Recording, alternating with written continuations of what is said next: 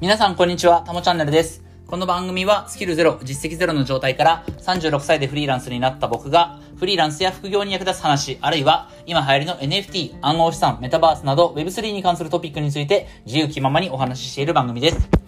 はい。ということで、えっ、と、10月3日、月曜日ですね。早速行きたいと思うんですけど、えー今日も音声配信に関してね、えー少し話をしたいと思います。え今日のタイトルは、音声配信をフォローするかどうかはたった1本の配信で決まるというタイトルで話をしようと思います。で、昨日も、えー音声配信について話をしたんだけれども、えーみんなが音声配信をにチャレンジするべき理由ということで話をしましたが、その中で、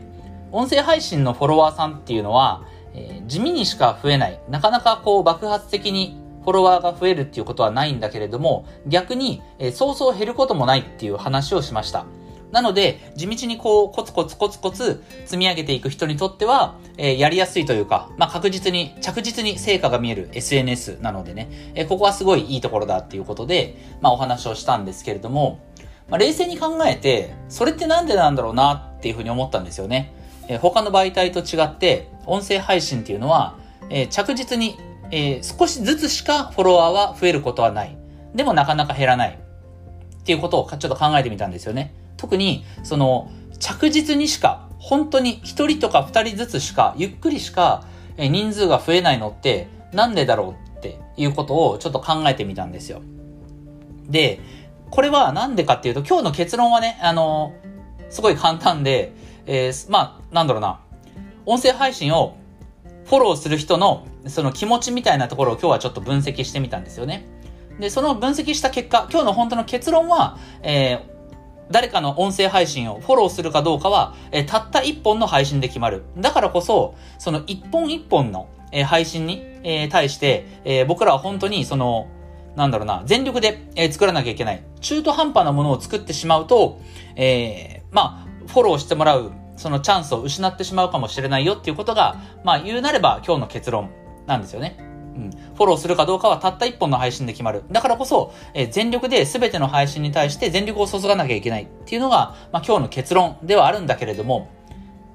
まあそうは言ってもね、あの、この間、あ、今ちょっと救急車が鳴ってるみたいなんで、あの、これ聞いてくださってる方、今、ラジオの中で救急車、あの、来てるんでね、あの、そこは注意してください。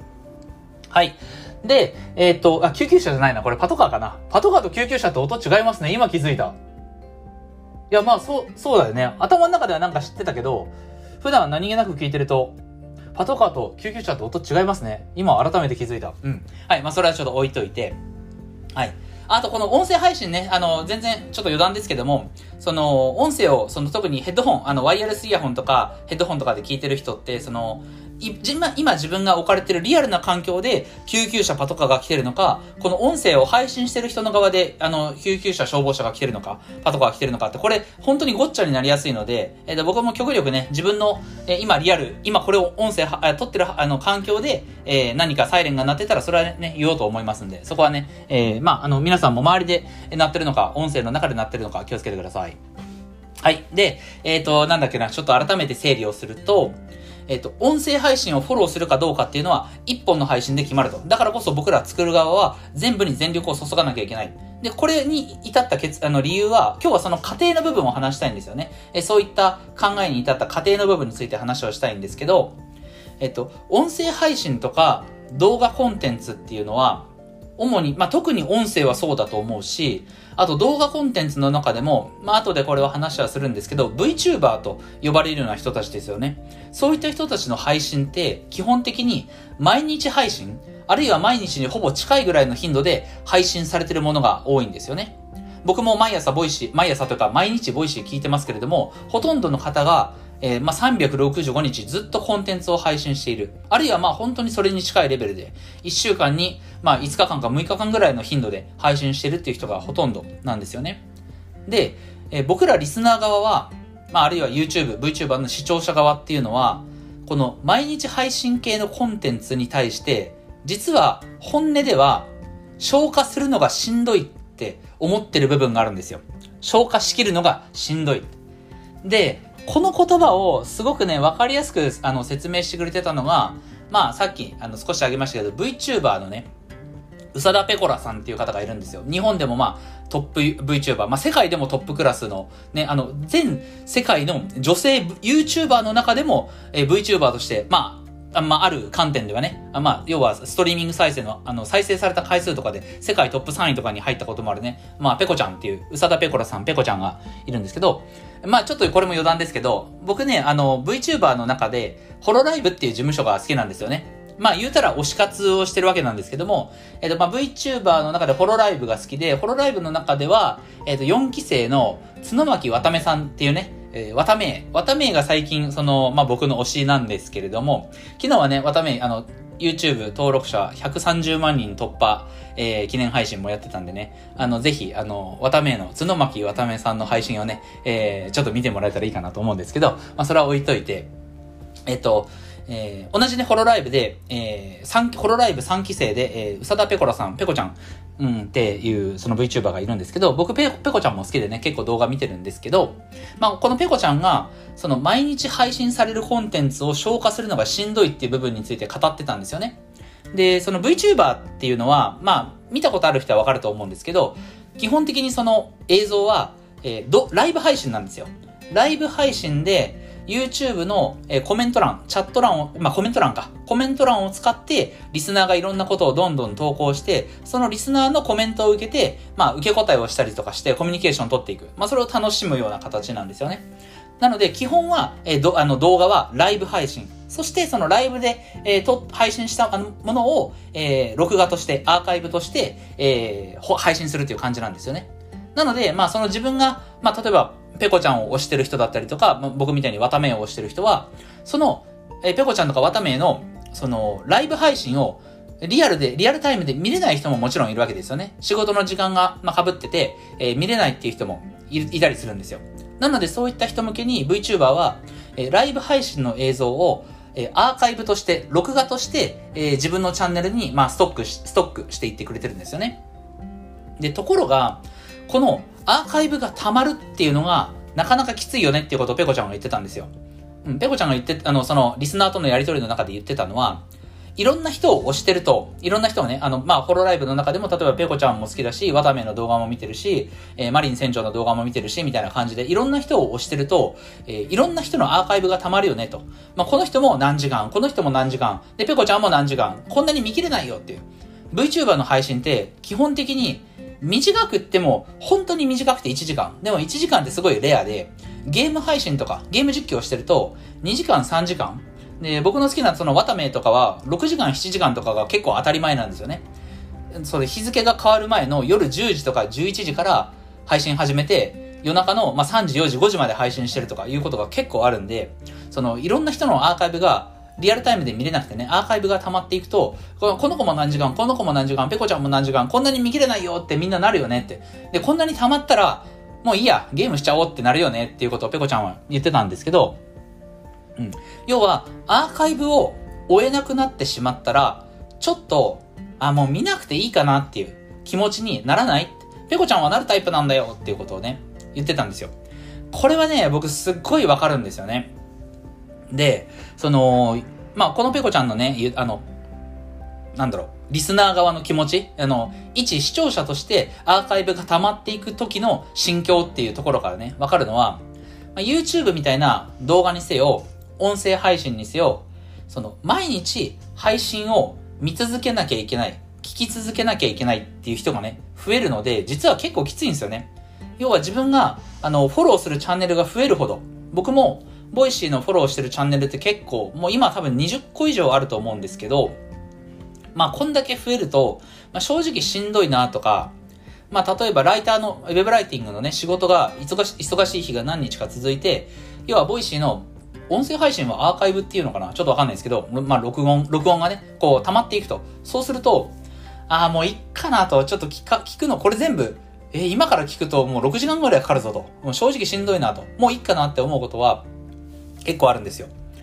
で、この聞くのがしんどい、動画見るのがしんどいっていう、アーカイブを消化するのがしんどいっていう心理が働くので、え、ここからね、え、みんな何を思うかっていうと、まあ、YouTube に、VTuber のね、チャンネル登録にせよ、えー、ボイシーとかスタンド FM のフォローにせよ、みんな、その、フォローをそう簡単に増やしたくないっていう心理が働くんですよ。新しいチャンネル出てるなと、あ、新しい人が配信始めたなと思っても、そう簡単にその人をフォローしたいと思えないんですよね。思えない。うん。で、その人の、まあ、あと、新しい人のね、配信をフォローしようかなって、あの、チャンネルをフォローしようかなと思った時に、まずその人の配信を聞くわけですよね。僕もボイシーとか、えー、新しい人をあの登録するときは、まあ、10分ぐらいのね、配信を聞くわけだけれども、音声配信って、この1本の配信を聞くだけでも時間がかかるんですよ。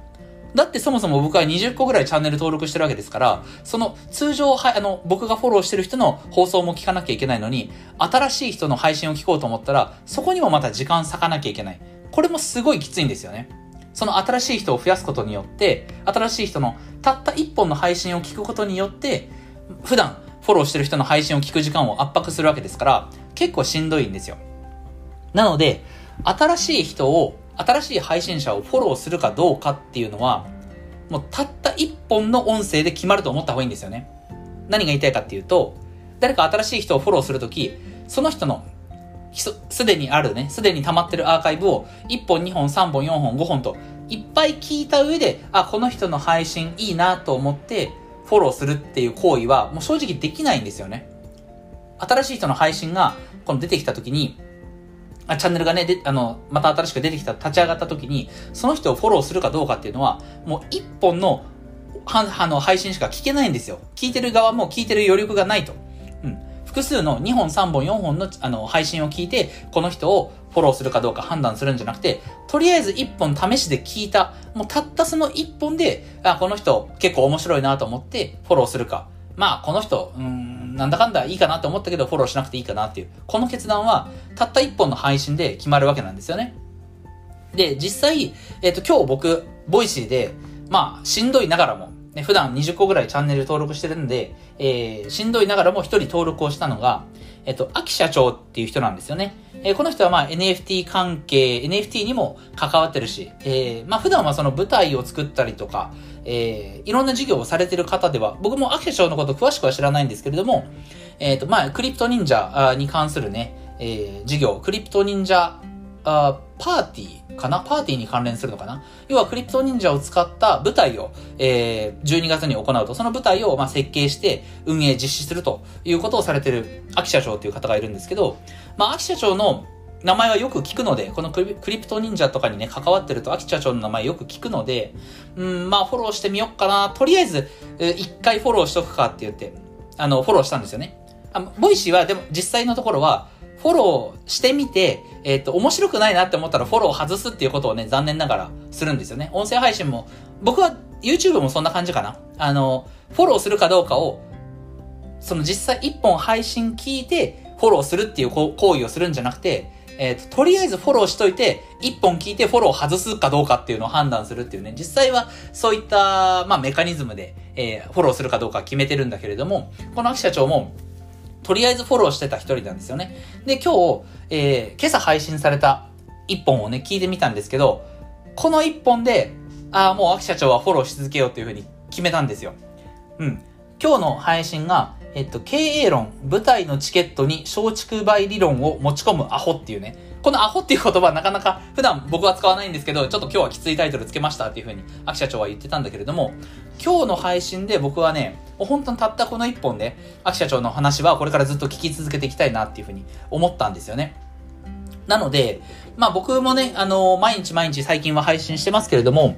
この間はね、その失敗をたくさん積み上げろと、失敗をいくらでも量産しろとは言った。これは確かにそうなんですよね。うまくいく、最初からうまくいく人なんていないし、うまくいく精度を上げるにはやっぱり失敗を積み重ねなきゃいけない。でも、こと音声配信に関しては、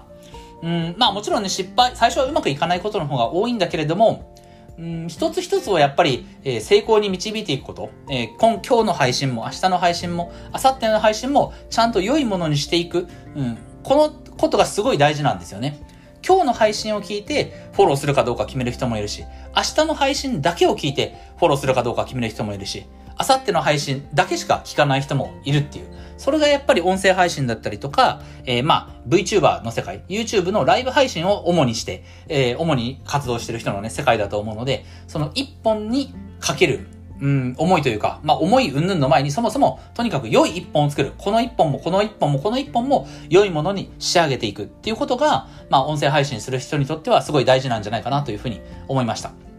はい。ということで、えー、まあ、フォローする側の立場に立ってみれば、えー、音声配信をフォローするかどうかは、たった一本の配信で、えー、決まるということが、えー、今日ね、あのまた、あ改めて考えてみたことなので、え何かの参考になればいいかなというふうに思って配信しました。えはい、え、今日はこんなところで終わりたいかなと思います。普段は Twitter やノートでも役に立つ情報を発信してますので、ぜひフォローよろしくお願いします。ではまた次回の放送でお会いしましょう。タモでした。